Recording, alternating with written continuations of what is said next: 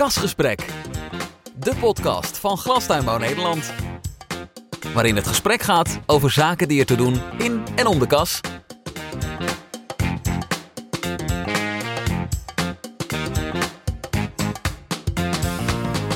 KasGesprek. Welkom bij een nieuw KasGesprek, de 5e aflevering van 2023.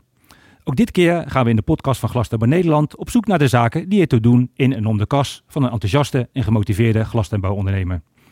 Een ondernemer die valt in de categorie tuinbouwjongeren dit keer. Wat houdt hem en wellicht ook zijn generatie bezig? Wat is zijn visie op de toekomst? Wat neemt hij mee van zijn vader en oom en wat wellicht ook niet? Dit keer hebben we de microfoons neergezet in de Bommelerwaard, onderdeel van de regio Gelderland-West van Glastuinbouw Nederland. Een veelzijdig glastuinbouwgebied dat in de sector wellicht vooral wordt gezien als een belangrijk teeltgebied voor snijbloemen. Mijn naam is Roger Abbenhuis en ik ben neergestreken in Nieuwaal bij Rodelin 1, de nieuwste locatie van gezantenbedrijf Lin Flowers. En bij mij aan tafel zit Leendert van Tuijl. Leendert, bedankt voor de ontvangst. Leuk dat je spontaan reageerde op mijn uitnodiging. Je vader Rogus en zeker je oom David heb ik de afgelopen jaren al meerdere keren gesproken. Voor mij de hoogste tijd om met de jongste scheut aan de Lin Flowers tak in gesprek te gaan. Maar voor we daarmee beginnen, wil je eerst even kort en bondig voorstellen? Ja, nou, dankjewel Roger. Bedankt voor de uitnodiging. Mijn naam is Leendert van Tuijl. Ik ben 24 jaar. Sinds 8 jaar zit ik werk ik in elk geval op een bedrijf. Ik ben getrouwd, heb inmiddels 1 dochtertje. En geboren en getogen hier in het gebied. Ja, en ook geboren en getogen in en rond de kas? Ja, een soort van. Nou ja, daar ga ik zo meteen. Zeker heb ik daar nog wel wat vragen over. Misschien een kleine aanvullende vraag. Van Tuijl en Bommelerwaard, dat zijn wel naam en gebied wat goed bij elkaar passen. Is dat ook allemaal familie? Nee, het is lang niet allemaal familie. Het is een hele vertakte familie. Dus het komt allemaal ooit wel bij elkaar als je een paar eeuwen teruggaat. Er is zeker wel wat familie van Tuijl die ook... dus wel rechtstreeks familie die... in de sector zit. Maar er zijn ook veel bij die niet direct familie zijn. Nou, oké. Nou, over familie en over de band en over de samenwerking binnen familie gaan we het zeker nog hebben. Wat mij betreft kunnen we beginnen. KasGesprek, de podcast van Glastuinbouw Nederland. Leendert, ik keek net al even in de kas. Volop kleur, witte chrysanten, roze chrysanten waren een beetje de hoofdkleuren. Als ik aan jou vraag, hoe staat het gewas er op dit moment bij? Wat zeg je dan? Nou, op dit moment staat het er goed bij. Het is nu voorjaar en in het voorjaar gaat alles vanzelf in qua groei, zeggen we wel eens. We gaan de goede kant op, dus ik ben tevreden. Maar nu zitten we in het voorjaar. We hebben dus net een winter achter de rug. Hoe kijk jij terug op het eerste kwartaal van dit jaar?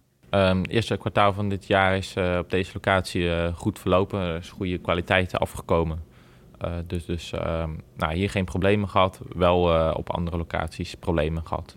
Dus zeker niet allemaal vlekkeloos verlopen. En dat zijn, dan doe je op kwaliteitsproblemen of logistieke, organisatorische problemen? Ja, kwaliteitsproblemen, met name op het gebied van houdbaarheid. En jullie hebben een ruime ervaring. Is daar ook een vinger achter te leggen waar die problemen dan vandaan kwamen? Ja, de belangrijkste oorzaak zien we wel door de komst van full LED en vooral in de combinatie met de besparing die we ook hier doorgevoerd hebben de afgelopen winter. En dus we gingen eigenlijk eenzelfde soort teeltschema draaien als wat we met zon gewend waren. Alleen dan nu met LED. Nou, bespaar je de helft stroominput mee. Maar qua teelt komen er dan toch andere dingen bovendrijven. En dat zijn zaken die niet uit onderzoek naar voren zijn gekomen. Dat moet de praktijk dan gewoon uitwijzen? Ja, daar lijkt het wel een beetje op. Dat komt ook wel doordat de afgelopen jaren, toen de energiecrisis nog niet zo speelde, dat de komst van LED vooral ervoor zorgde dat we onze productie in de winter konden verhogen. Met zonthee was de stralingswarmte eigenlijk altijd de beperkende factor. Het werd gewoon te warm in de kas als we dat niveau nog verder gingen verhogen. En door LED hadden we daar geen last meer van. En dus er zijn ook weinig proeven met full LED gedaan de afgelopen winter. Onder een laag lichtniveau LED.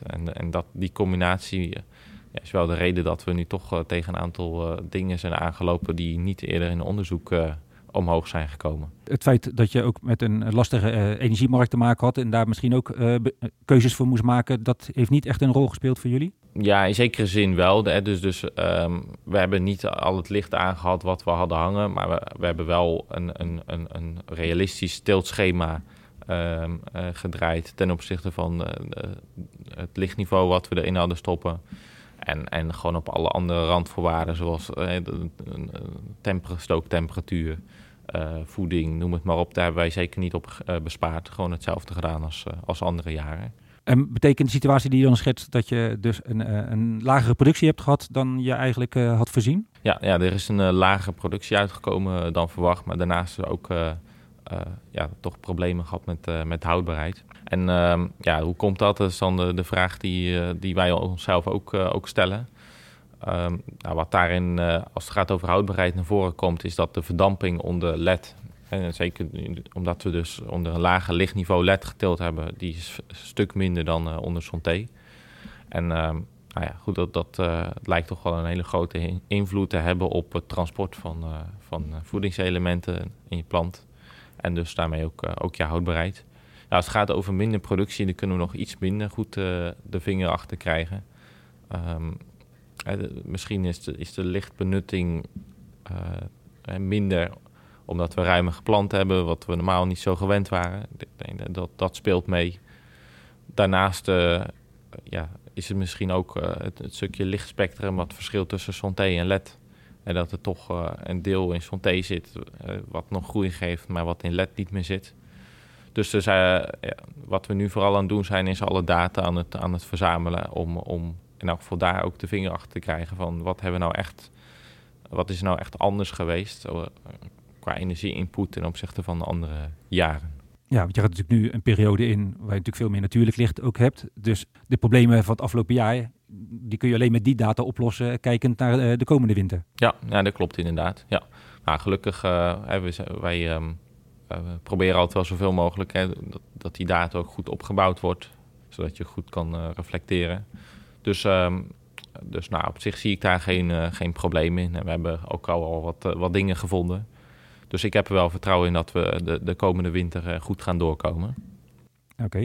Nou, noemt jullie een specifieke situatie. Er zijn natuurlijk veel meer snijbloementelers of sowieso telers die deze winter vanwege de veel besproken energiecrisis minder hebben geproduceerd. Wat betekende dat voor de grisanten, voor de afzetmarkt de afgelopen maanden?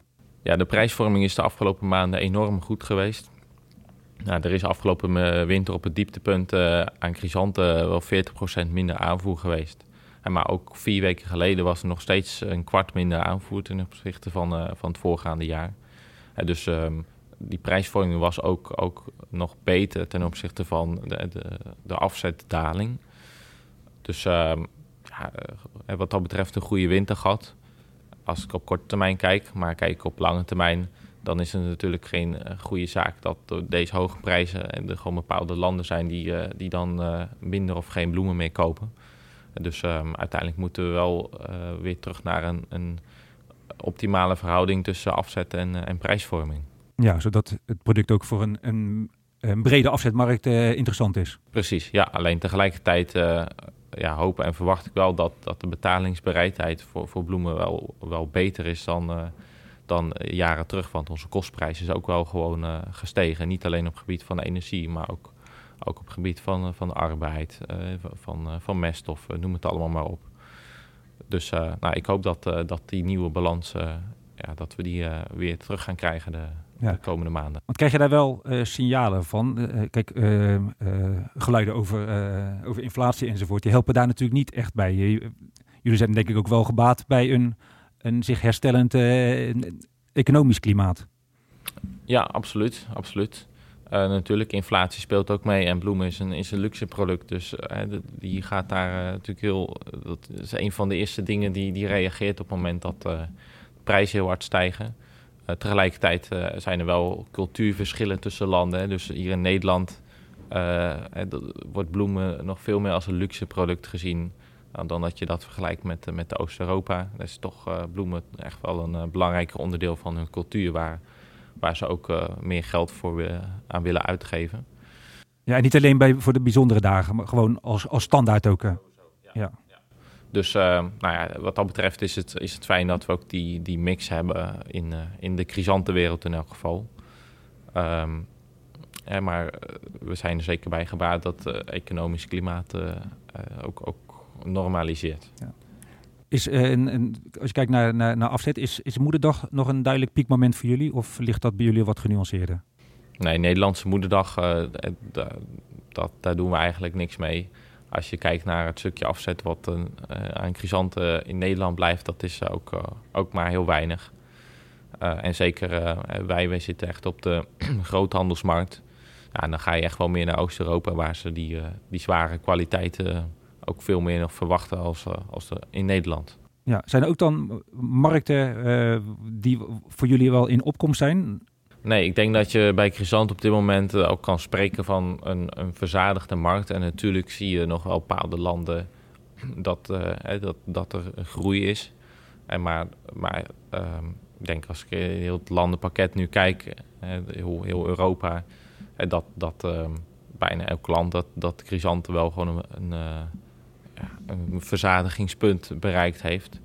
Ik denk in West-Europa dat er wel zeker nog wat valt te halen. Maar dan praat je toch meer over het retail-segment. Maar daar heeft de chrysant toch nog meer het imago van een grafbloem. Terwijl het juist ontzettend mooie bloemen is. Je hebt enorm veel variaties die je heel goed in boeketten, in arrangementen kan verwerken. Dus daar wordt wel chrysantenbreed echt op ingezet. Dat in die markt de chrysant gewoon aan populariteit gaat winnen. Oké. Over de afstand en het contact met de consument. Daar kom ik later nog graag even op terug. Ja, helemaal goed. KasGesprek, de podcast van Glastuinbouw Nederland. Leendert, je vader en je oom zijn al even genoemd. Maar als ik op jullie website kijk, dan zie ik een driekoppige directie, als ik het zo mag benoemen. Wanneer ben jij officieel onderdeel geworden van Lin Flowers, van de directie? Ja, daar ben ik sinds 1,5 jaar. Dat was tegelijk met het moment dat de nieuwe locatie hier werd opgestart. Dus sinds die tijd mede-eigenaar. Zoals ik al aangaf, 8 jaar geleden ben ik in het bedrijf begonnen. Toen gewoon als productiemedewerker. Ik heb de HAVO afgerond en toen ben ik gelijk aan het werk gegaan.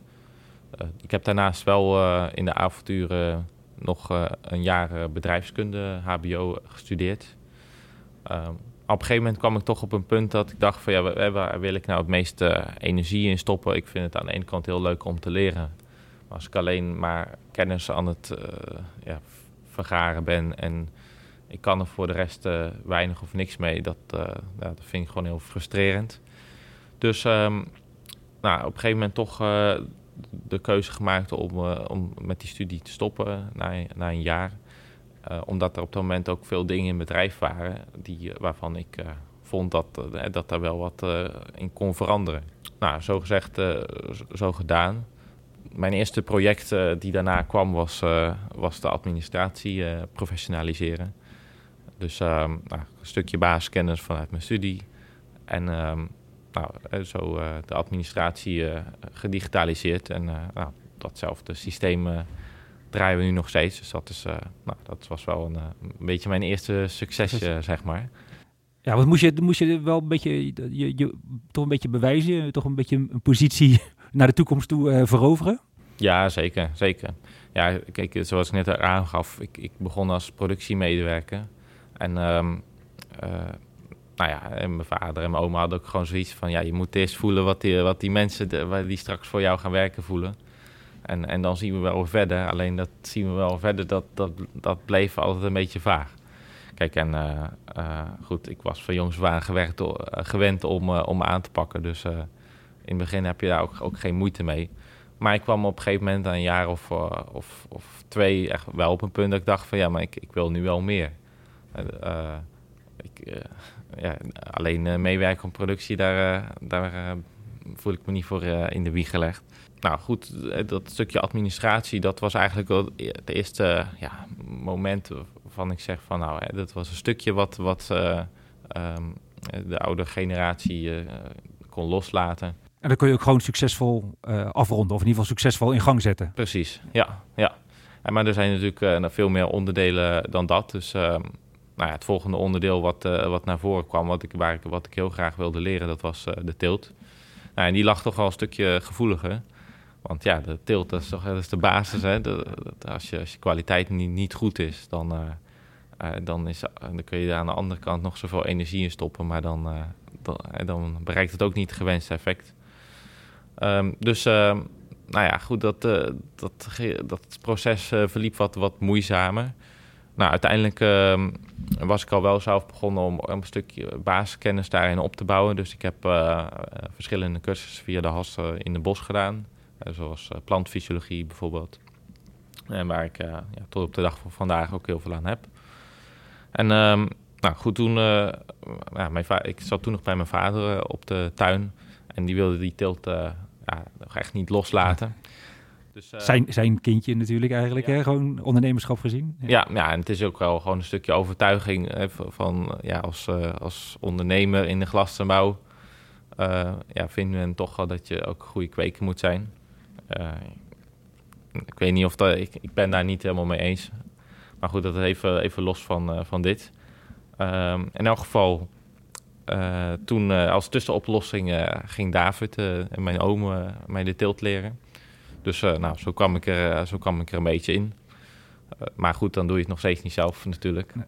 Op een gegeven moment kwam een moment, dat was, toen zat ik 3 jaar in het bedrijf en toen werd mijn jongste zusje geboren. En dat ging niet goed. Die is een aantal maanden in het ziekenhuis verbleven op het randje van de dood. Dus mijn vader moest daar ook steeds bij zijn. En op dat moment moest ik noodgedwongen de locatie van mijn vader overnemen.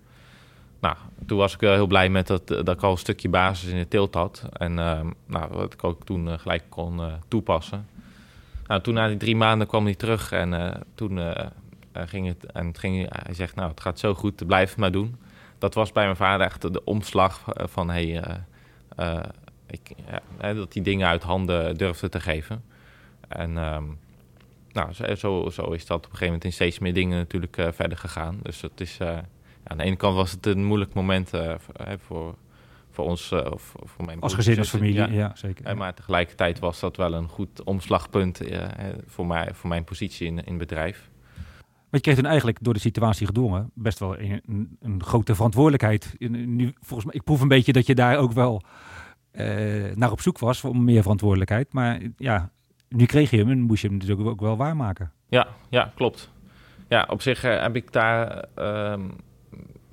ik heb nooit per se echt, ben ik me bewust van geweest van... ik moet nu verantwoordelijkheid nemen. Ik denk dat ik gewoon vanuit mijn persoon automatisch wel snel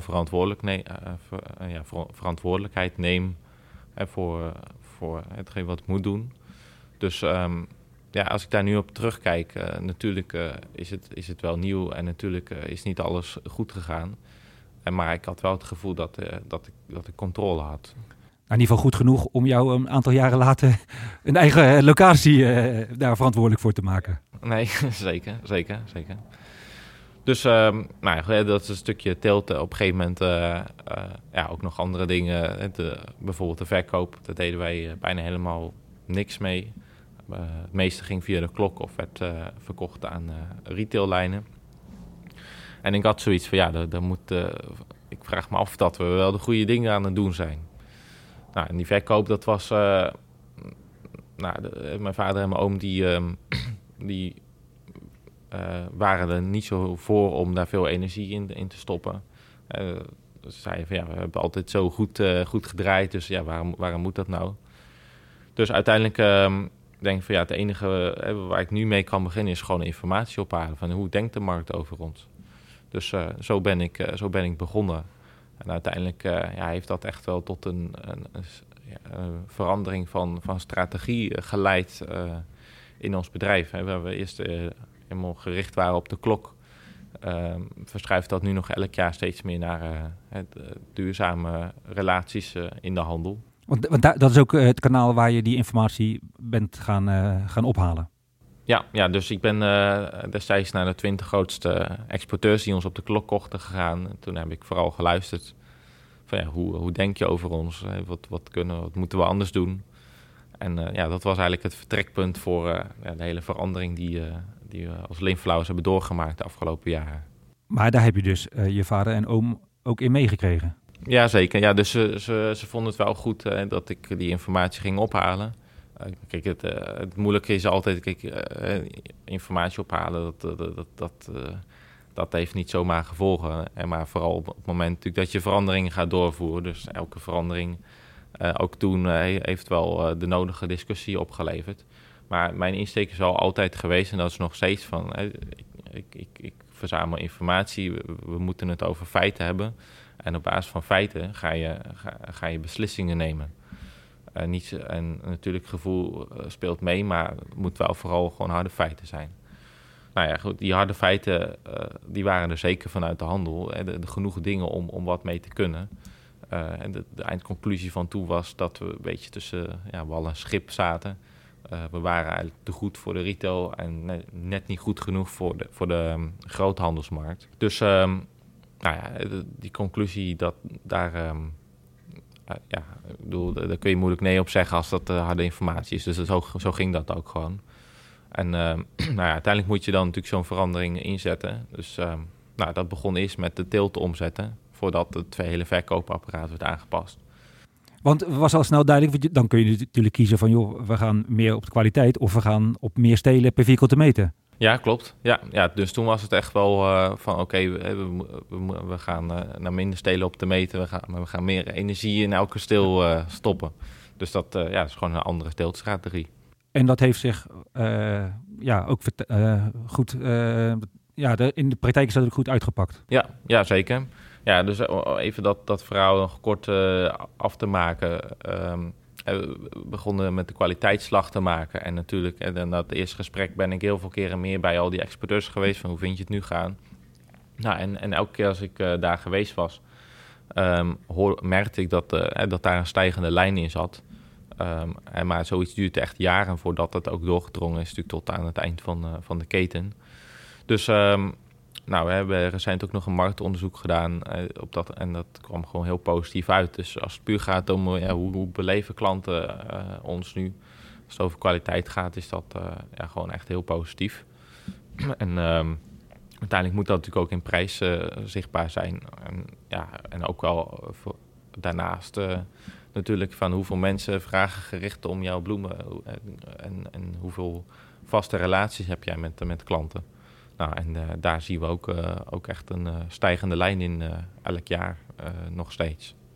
Dus wat dat betreft is dat heel goed uitgepakt. Durf je ook al voorzichtig te zeggen dat jij gewoon als jonge generatie toch ook wel duidelijk ook een nieuw elan hebt toegevoegd aan het bedrijf? Ja, zeker wel. Zeker. Ja, ik... sowieso op het gebied van de verkoop. En het teelt is natuurlijk... dan de basis voor wat je verkoopt.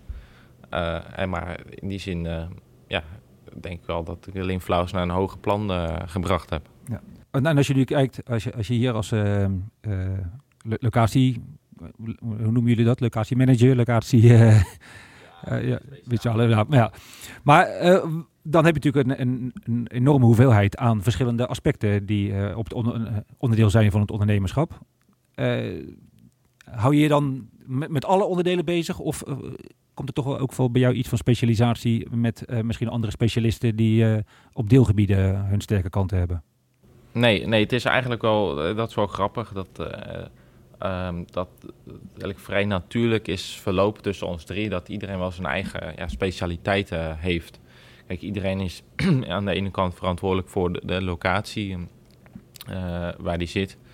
Maar dat betekent natuurlijk vooral dat je het daar goed georganiseerd hebt. Dus dat je daar de goede mensen hebt lopen. En niet dat je zelf nog de hele dag daar moet meewerken. Want anders heb je ook geen tijd voor al die andere dingen die nog spelen. Dus eigenlijk iedereen heeft gewoon Lin Flowers breed zijn eigen specialiteiten. En dus naast dat je je voor je eigen locatie inzet... zet je je ook gewoon voor Lin Flowers breed in. Juist, duidelijk. Ben jij onderdeel van een jonge generatie? Komen er trouwens ook nog andere Van Tuijlen binnen de organisatie? Of zijn die al actief binnen de organisatie? Of is dat nog voor langere termijn? Of zijn jouw broertjes, zusjes, neefjes, nichtjes helemaal niet zo geïnteresseerd in de glastuinbouw? Nou nee, inmiddels op dit moment zijn er ook twee anderen. Een neef en één broertje actief. En mijn neefje die heeft op een gegeven moment de verkoop van mij overgenomen. Dat werd gewoon te veel voor mij. Dus die doet dat nu al een jaar. En daarnaast heeft hij ook een eigen transportbedrijf opgezet. En die ook, transport wordt ook door hem geregeld voor Lin Flowers. Daarnaast is kort geleden ook een broertje van mij gewoon op de productievloer begonnen met meewerken. En dat wil niet altijd betekenen dat het gelijk duidelijk is van gaat dat verder. Maar in die zin is iedereen ook gewoon ontspannen. Je moet het leuk vinden, je moet je ervoor in willen zetten. En dat blijkt op een gegeven moment gewoon, of dat gebeurt. Dus wat hun ambities zijn, dat kan ik nu nog weinig voor zeggen. Ze zijn allebei ook nog jong, allebei rond de 18. Maar er is zeker wat, er gebeurt in elk geval wel wat. Ja, misschien dat het ook wel voor de hele Bommelerwaard geldt. Want klopt het als ik zeg dat er een vrij actieve groep ondernemers en glastuinbouwers die dan zeg maar even van midden 20 tot midden 30 nu op dit moment actief is en zich als nieuwe generatie aandient? Ja, dat klopt. Hier in het gebied zijn inderdaad heel veel jonge ondernemers in die leeftijdsgroep. En dat zijn vaak ook is wel van vader op zoon, dus dat blijft wel binnen de familie. Maar er zijn inderdaad wel, ik denk uit mijn hoofd, dat er zo'n 20 tot 25 jonge ondernemers tussen 20 en 35 zijn in dit gebied. Heb je daar veel contact mee? Ja, niet met iedereen evenveel, ook met sommigen niet, maar wel met een belangrijk deel daarvan heb ik veel contact, ja. En is dat gewoon informeel contact of hebben jullie je ook wel op een of andere manier gebundeld? Dat is vaak wel contact, iets wat gerelateerd is aan ons werk. Dus we hebben hier in het gebied heel veel kleine groepjes die zich bezighouden met bepaalde onderwerpen. Bijvoorbeeld de energietransitie of arbeid. En dat soort groepjes kom je elkaar tegen. Dat is het voor mij vooral waarop ik ze tegenkom. En het is ook wel, als je ergens een open dag hebt, dan zien ook heel veel mensen elkaar. Maar het is vaak wel gewoon gerelateerd aan werk. Ja, maar hebben jullie ook met elkaar voor dit gebied een overeenkomstige missie? Misschien intrinsiek wel, maar er is nooit iets duidelijk over gezegd van dit is de missie van de Bommelerwaard. Ik denk ook dat je sommige dingen die gebeuren, of die laat je gebeuren. Ik denk dat missie ook niet helemaal het goede woord is, maar wat wel heel duidelijk zie, is dat er een sterk algemeen gevoel is van als we samenwerken waar we dat kunnen, dan komen we verder. En dan praat ik wel vooral over de energietransitie. Maar ook als het gaat over het onderwerp water. En dit is het eerste gebied waar een aantal jaar geleden een tuinbouwriolering is aangelegd. Dus een collectief systeem waarop iedereen zijn drainwater kan lozen. Zoiets kan natuurlijk alleen maar als iedereen het gevoel heeft van als we dit met elkaar doen, dan staan we sterker. Dat is wel bevestigd door dat het project geslaagd is. En we verwachten ook binnen 2 jaar dat hier een CO2-netwerk wordt aangelegd. En ook op het gebied van warmte en stromen, denk maar aan smart grids, wordt heel veel met elkaar gesproken over van, hoe kunnen we dit samen goed aanpakken.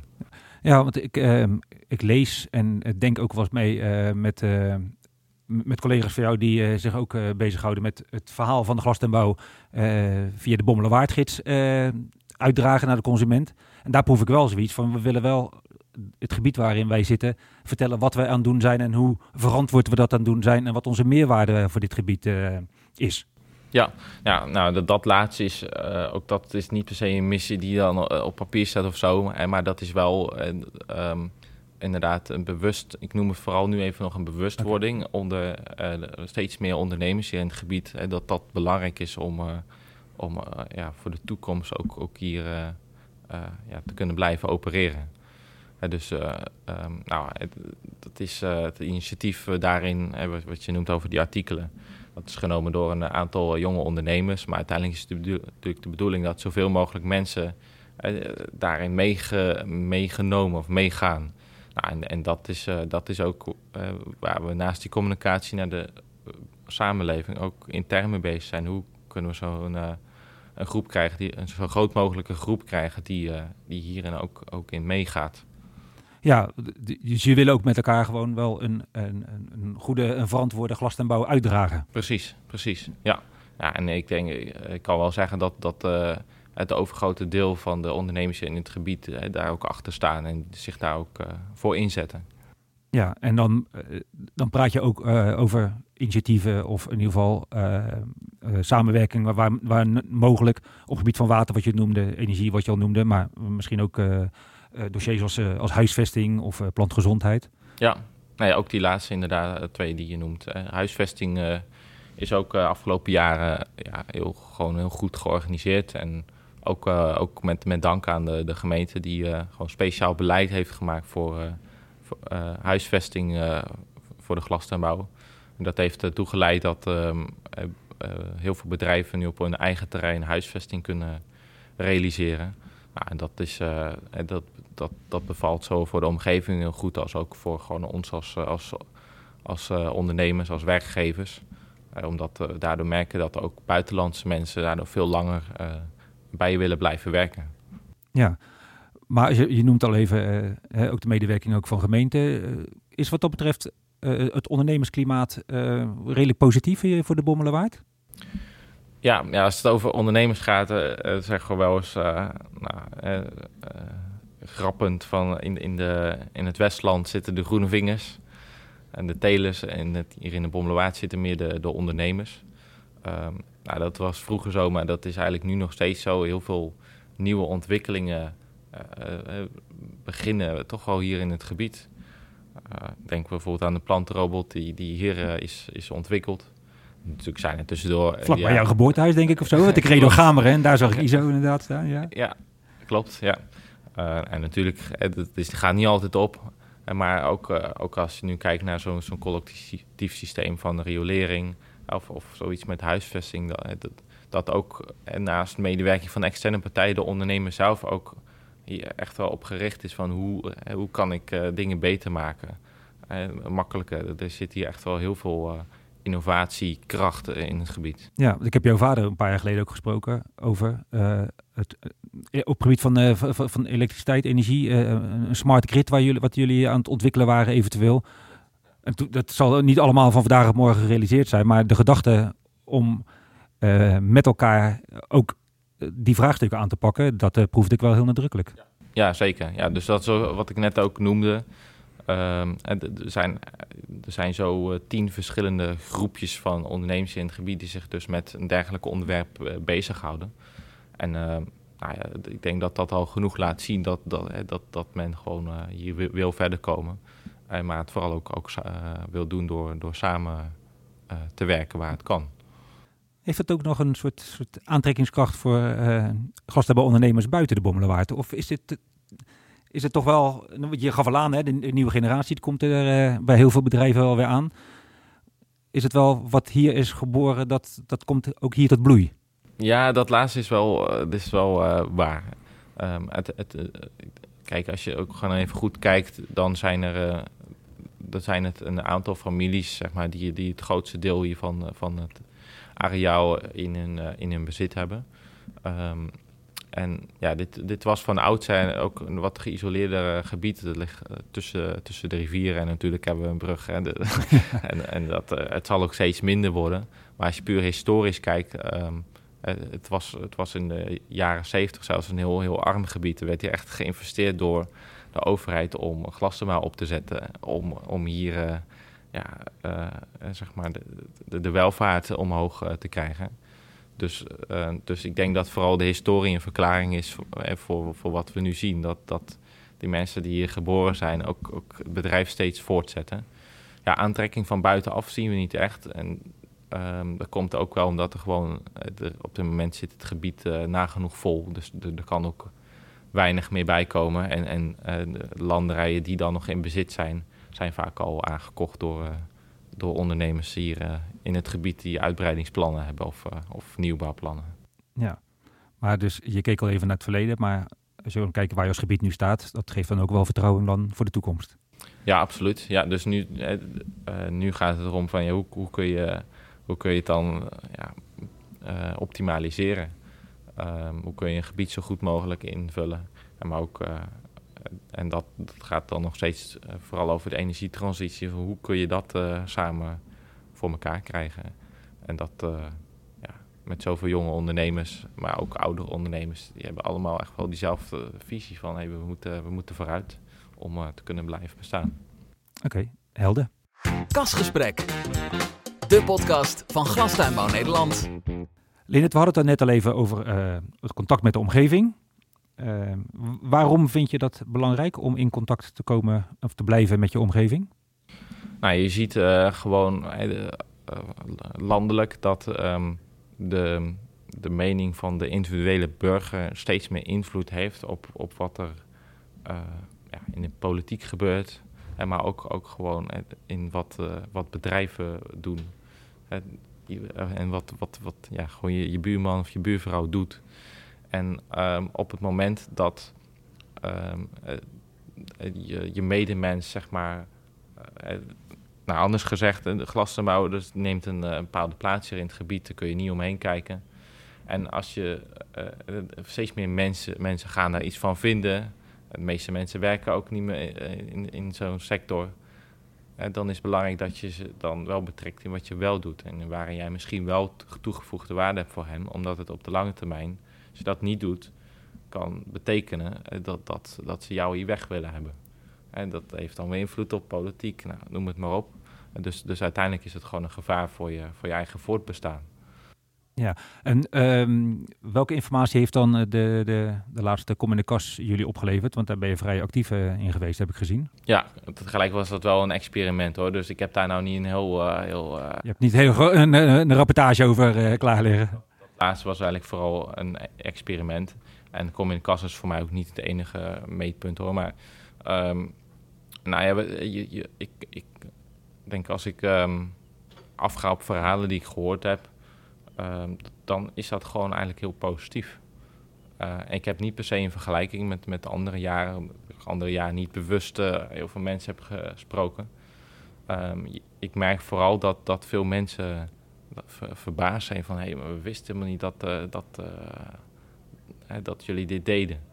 En dat de meeste mensen in hun baashouding helemaal niet negatief kijken tegen de sector natuurlijk. Je zult er altijd een paar hebben...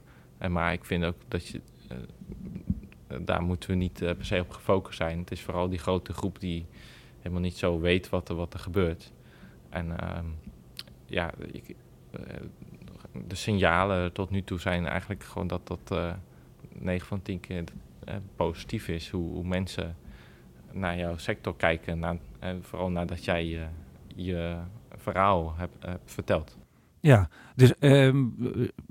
Heb je dus eigenlijk ook ervaren, want er zijn natuurlijk de belangrijkste gebieden, de thema's die wij noemen, arbeid, plantgezondheid, water, energie. Op elk thema is er wel een punt te noemen wat misschien de afgelopen jaren in de media nog wel wat negatief wordt geframed. Maar jouw ervaring is eigenlijk dat bij de consument niet zo puur negatief wordt ervaren en misschien veel opener wordt ervaren. Ja, alleen dan natuurlijk wel met de kanttekening van ja, welke mensen spreek je?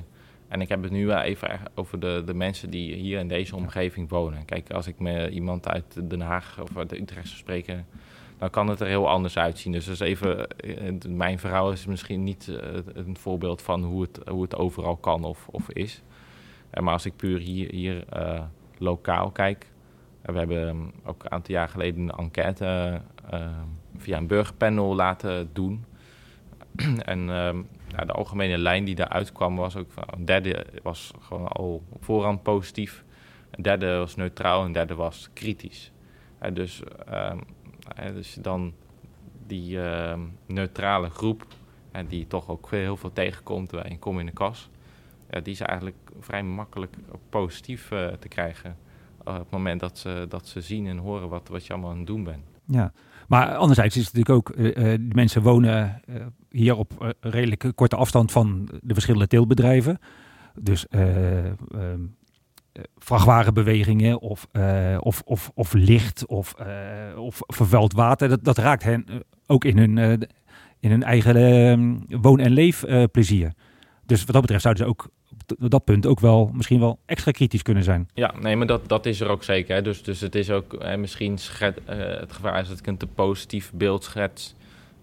Maar ik wil ook niet te negatief beeld schetsen. Kijk, zeker is hier ook kritiek en ook terechte kritiek. Als het gaat over lichtuitstoot, dat kwam in diezelfde enquête ook wel uit als het belangrijkste ding waar mensen op dit moment zich aan ergeren. Zeker door de komst van ledlicht. Nou, en dan kun je zeggen van ja, iedereen houdt zich hier aan de regels. Over het algemeen is dat zo. Maar eigenlijk zijn die regels... de consument heeft niks te maken met die regels. En die heeft zoiets, maar ik heb gewoon last van de licht. Of dat nou wel of niet mag. Maar dat geldt natuurlijk voor heel veel regels. Ook die niet aan de glastuinbouw gerelateerd zijn. Of het nou maximale snelheid is in een woongebied, bij wijze van spreken. Zo kun je een heel lijstje wel opzommen natuurlijk. Klopt, ja. Dus het is altijd de vraag van je kunt niet overal altijd wat mee. Maar zo'n licht issue, daar hebben we wel echt serieus, of daar zijn we serieus aan het kijken van, kunnen we zover gaan dat we bovenwettelijk iets doen op dat gebied. Dus we zijn vooral aan het kijken van iets op het gebied van teelt zijn er beperkingen waardoor die lichtuitstoot moet plaatsvinden. Nou, en als dat in kaart is, dan kunnen we ook misschien met een plan naar buiten komen van de situatie is nu zo, maar we verwachten dat het na zoveel jaar er zo uit gaat zien.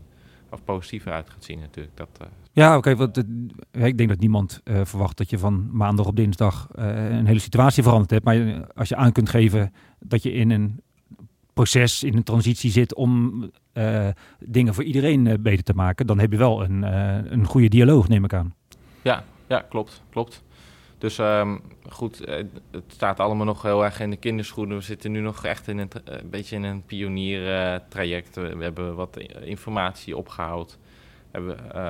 Het eerste wat we nu hebben ingezet en wat ook het makkelijkste is, dat is communicatie. Dus bijvoorbeeld door zo'n Bommelerwaardgids, maar ook via social media en kom in de kas. En om zoveel mogelijk mensen met de juiste informatie te bereiken, want daar begint het...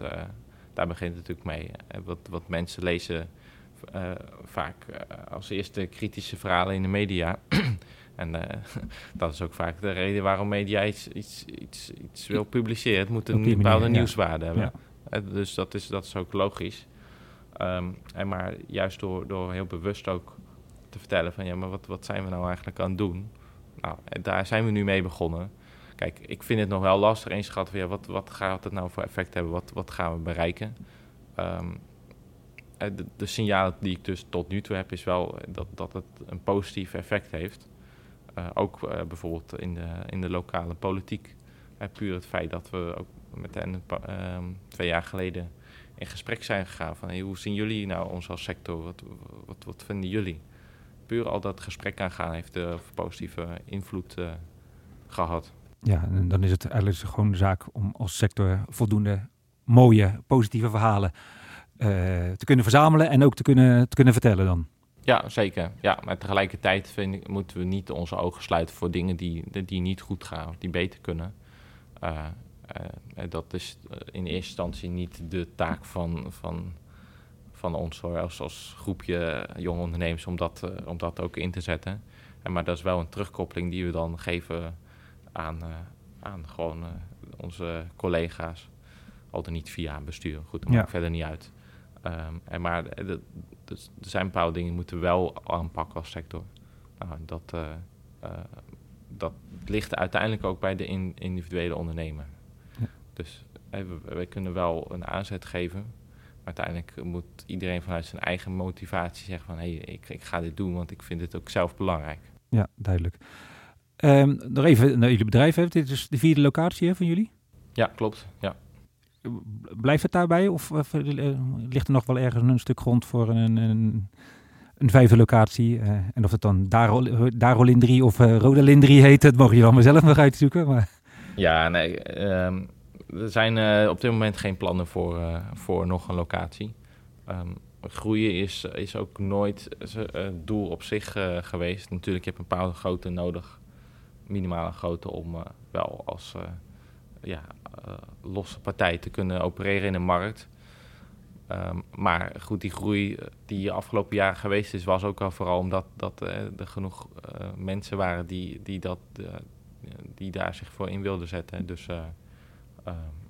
mijn vader die een locatie heeft, mijn oom die... twee locaties heeft en toen ik erbij kwam, dat er een nieuwe locatie bij kwam, was omdat ik aangaf, joh, ik wil hier verder in. Kijk, en hoe dat in de toekomst gaat, de ruimte is beperkt sowieso, dus er is überhaupt weinig mogelijkheid voor uitbreiding. Maar er zijn ook steeds meer aspecten waar je als ondernemer bezig mee moet houden, dus ik denk ook gewoon dat binnen deze grootte er nog steeds nieuwe functies bij kunnen komen in de toekomst. Duidelijk. En blijft dan die toekomst ook in de Grisante? Ja, in principe wel. Dus als ik gewoon even kijk naar mijn persoonlijke insteek, dan is mijn eerste focus van die Grisante, daar gaan we door. Tegelijkertijd, je weet niet wat er gaat gebeuren. In die zin hebben we ook wel een open houding van Als echt op een gegeven moment iets zo drastisch verandert... dat Grisante in Nederland gewoon niet meer te doen is. Ja, niemand hoopt het, maar het kan. Dan zijn dat we dan ook wel in staat zijn om zo flexibel te zijn... om naar iets anders te kijken. En ik denk dat ook alleen zo'n houding... je helpt om ook door moeilijke tijden heen te komen. Dus... in basis zeker gaan door in Grisante en zeker Grisante uit Nederland. Want we vinden nog steeds dat die een andere plaats innemen in de markt... ten opzichte van Grisante uit andere landen. Maar goed, zeg nooit dat het dat niet kan veranderen. Oké, mooi vooruitzicht. KasGesprek, de podcast van Glastuinbouw Nederland. Voordat we dit gesprek gaan beëindigen, wil ik jou een soortgelijke vraag voorleggen als ik ook bij de andere mensen die bij mij aan tafel hebben gezeten heb voorgelegd. Is er iets wat je mensen nog wil meegeven? Iets wat je hebt gehoord, gezien, meegemaakt, ervaren, beleefd?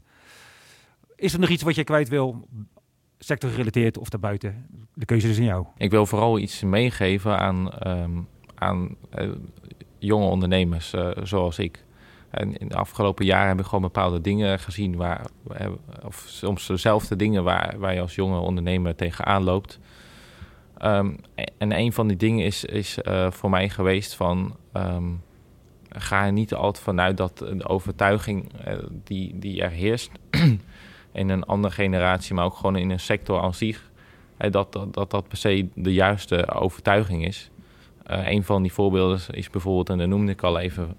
dat er wel eens gezegd wordt van als ondernemer of als bloemenkweker... om het dan even plat te zeggen... Dan moet je ook in de basis bloemen kunnen kweken... en of al die basisdingen kunnen. En ik denk dat in deze tijd... dat je dat gewoon niet meer kunt verwachten... omdat er zoveel meer komt kijken om een glastuinbouwbedrijf te kunnen runnen. Dus ik vind het vooral belangrijk, als je een jonge ondernemer bent... dat je ook zelf nadenkt van, wat is nou wat ik leuk vind? En misschien is het wel geen bloemen kweken... maar misschien ben je wel heel goed in verkoop. Misschien ben jij financieel wel heel goed. Of ben jij een enorme goede HR-manager, ik noem maar wat. En omdat dat is tegelijk ook het mooie, denk ik, van de glastuinbouwsector... Dat het zo breed is. Dat je, denk ik, op heel veel dingen wel... dat iemand wel ergens een ei kwijt kan. Maar wees niet per se altijd gefocust op van... ik moet bloemen kunnen kweken. Dat is misschien herken je het niet, maar dat is wel iets wat ik best vaak heb teruggezien. En als je kan, is het natuurlijk hartstikke mooi. Maar zie dat niet per se voor jezelf als een belemmering van hey, dat moet ik kunnen.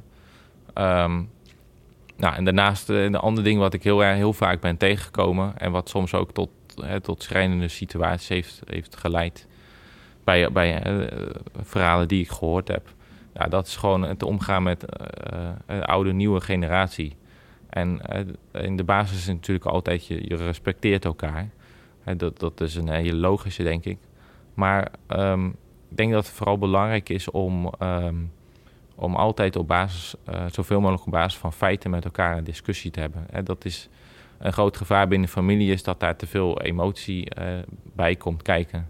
Waardoor misschien wel hele belangrijke beslissingen toch verkeerd beïnvloed worden. Dus het blijft van beide kanten op basis van feiten met elkaar het gesprek aangaan. Ik heb daar persoonlijk ook goede ervaringen mee. En dan sta je ook het meest gelijkwaardig tegenover elkaar.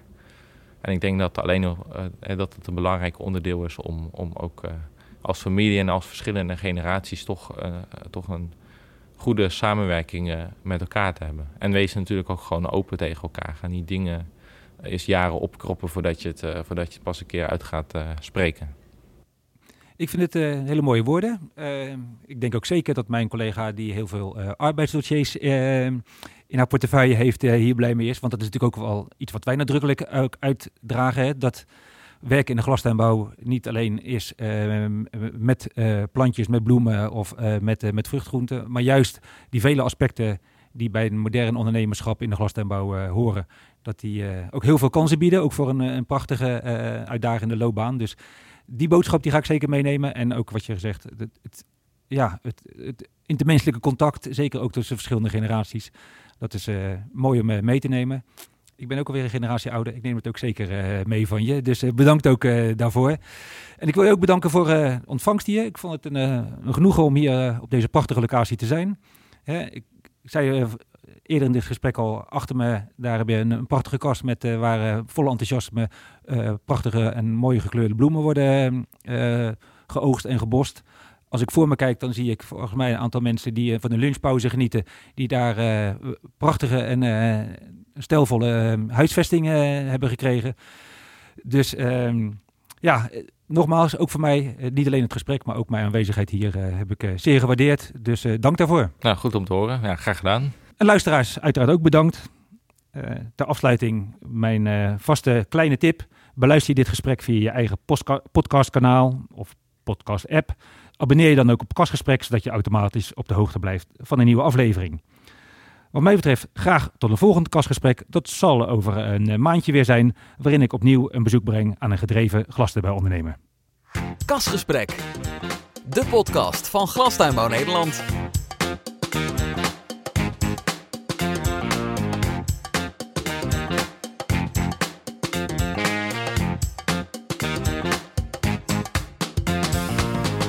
KasGesprek.